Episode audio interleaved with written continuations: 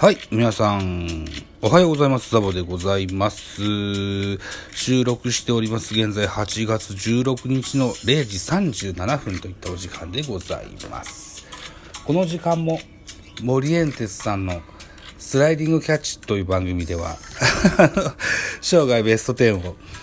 あの、やっておりますが、僕も収録したいなと思って、今ちょっと抜けさせてもらってやっていきたいというふうに思っております。8月15日の、えー、甲子園大会の振り返り、大会は10日目になりますね。はい。の振り返りやっていきたいと思います。一つよろしくお願いします。まずは第1試合。茨城県代表の、うん、明秀日立対宮城県代表仙台育英の一戦、振り返りでございます。明秀日立が10アンダー、仙台育英9アンダー、結果4対5。仙台育英の勝利となりました。ホームランは明秀日立武田選手にホームラン出ております。スポナビ戦票です。仙台育英が逆転勝利で準々決勝進出を決めた。仙台育英は2点ビハインドで迎えた7回裏、遠藤の押し出しフォアボールと岩崎の犠牲フライなどで3点を挙げ、逆転に成功した。投げては4番手高橋が3回無失点と好投し、リードを守り切った。敗れた明秀日立は中盤まで試合を優位に進めるも、終盤に踏ん張りきれなかったといったようなスポーナビの選評でございます。ネット甲子園情報でございます。えー、この、このゲームはですね、最強投手陣、140キロクインテッド、5人いるんですね。140キロ以上のストレートを投げれる投手が5人いるという、投手王国の宮城の仙台育英対、筋肉もりもり、ご飯ももりもり食べるよという、明秀日立のもりもり打線というね、あのー、戦いの様相を煽っておりまして、えー、ゲームの振り返りをやってましたよ。でね、古田さんが言ったのがですね、えー、豊かな選手層がすごいよねって言ってましたね。えー、つぎ込める投手陣も多いし、代わりに出せる代打陣も多いと。えー、このと、この選手層はなかなかありませんよと、みたいなことを言ってらっしゃいました。古田さんの、えポイントのお話でしたね。うん、あとね、アルプスの主役ってネット甲子園最後に出てくる応援団の中からのピックアップがですね、この仙台育英のキャッチャーの尾形選手のお姉ちゃんがね、えー、結構大きめの望遠鏡付きの望遠レンズ付きの写真あ、カメラ、カメラでバシバシ撮ってるよといったようなアルプスの、アルプスの主役のコーナーもありました。さあ、2試合目行ってみましょう。えー、香川県代表高松商業対福岡県代表九州国際大付属高校の一戦でございます。旧国7アンダー、高松商業9アンダー、結果1対2、高松商業の勝利といった形になっております。スポナビ選票です。接戦を制した高松商業が準々決勝進出。高松商は、えー、初回、山田のタイムリーで先制に成功する。直後に同点を許すも、4回裏には、井桜が、勝ち越しのタイムリーを放った。投げては先発渡辺勝が9回、1失点の行動、敗れた九州国際大風は、えー、中盤以降打線が振るわなかったといったようなスポナビ選票でございました。えー、っと、ネット甲子園情報ではですね、このゲームの前にですね、高松商業、えー、4番の本田選手を含めて2人が、えー、コロナとは言ってなかったけど、多分コロナでしょうね。メンバーチェンジを余儀なくされたといったような話が出てました。えー、66本、高校通算打ってる浅野選手はいるんですけども、4番の本田選手はいない。本田選手は、えっ、ー、と、前のゲームでホームラン打ってるのかな？うん。といったようなことでしたけれどもですね、その離脱した選手が戻ってくるまで勝ち続けるぞといったお話が出ておりました。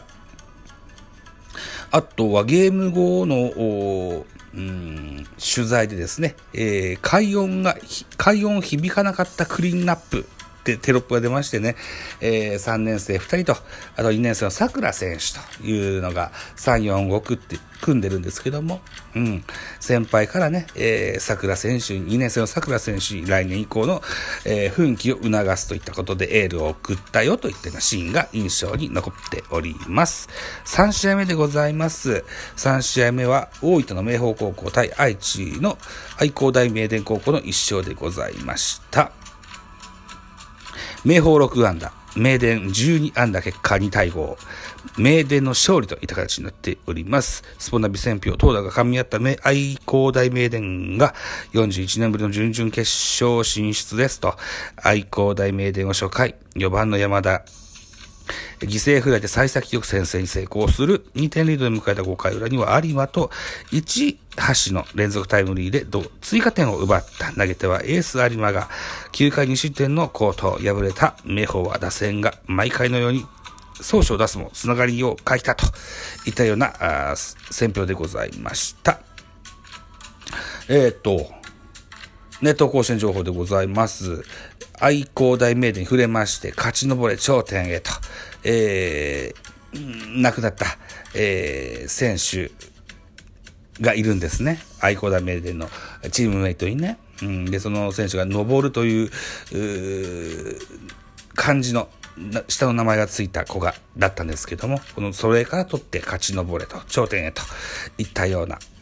合言葉で頑張ってますよといったような、えー、のに触れましてですね、えー、触れておりました。うん。で、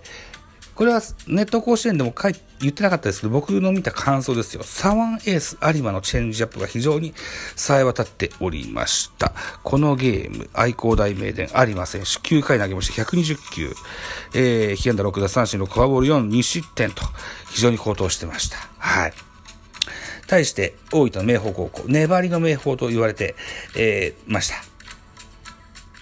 えー、鈴木保守というね、明豊高校でハッスルプレイヤーいるんですけども、彼のお兄ちゃんも、これは事故で6歳の時に亡くなってるそうなんですって。うん。で、その亡きお兄ちゃんと一緒に甲子園で戦うことができましたと語ってらっしゃいましたね。はい。えー、最後に4試合目でございます。えー、滋賀県代表近江高校対長崎県代表海星高校の一ゲームでございます。え海星高校6アンダー、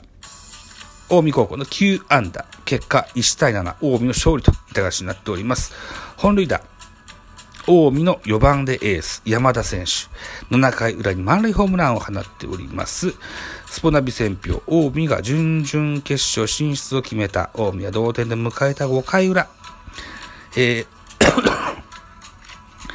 えー、清谷のタイムリースリーベースで勝ち越しに成功する。その後は、7回に山田のグランドスラムと川本のタイムリーツーベースヒットが飛び出し、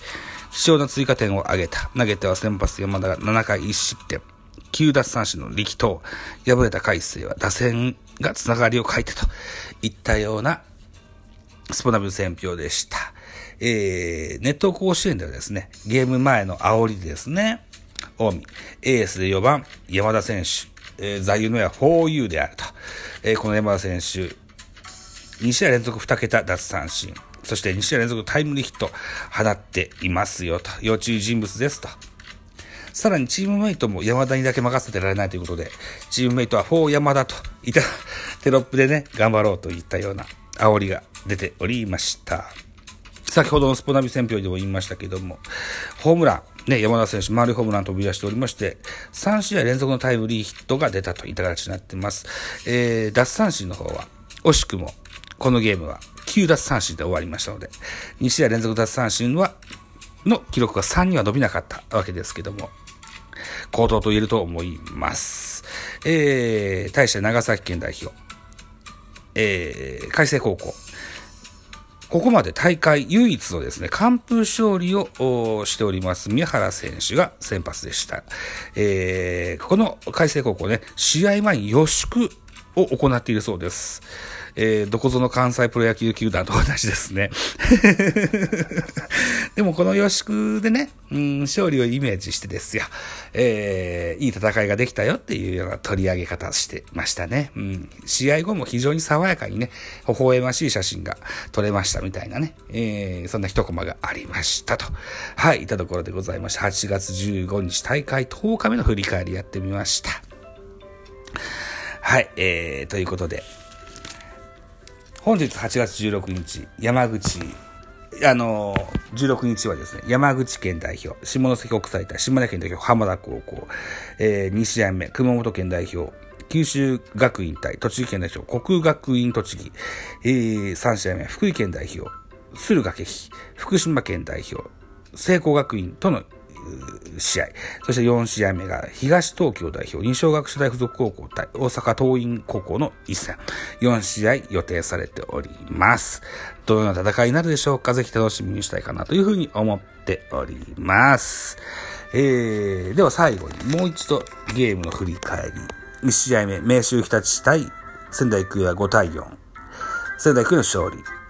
高松商業対九州国際大附属2対1、高松商業の勝利。えー、明豊対愛工大名電高校は5対2、名電の勝利。近江対海星は7対1、近江の勝利といった形になっております。はい、といったところでございまして、8月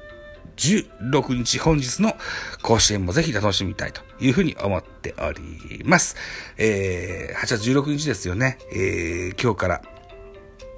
夏休みが明けて、お盆休みが明けてですね、お仕事に入られる方が多くいらっしゃると思います。はい。えー、きっと暑い日になると思いますけども、めげずにね、えー、頑張って、働いてまいりましょう。ね、皆さん、僕も、そのような気持ちで頑張っていきたいというふうに思っております。じゃあ皆さんね、えー、いってらっしゃい。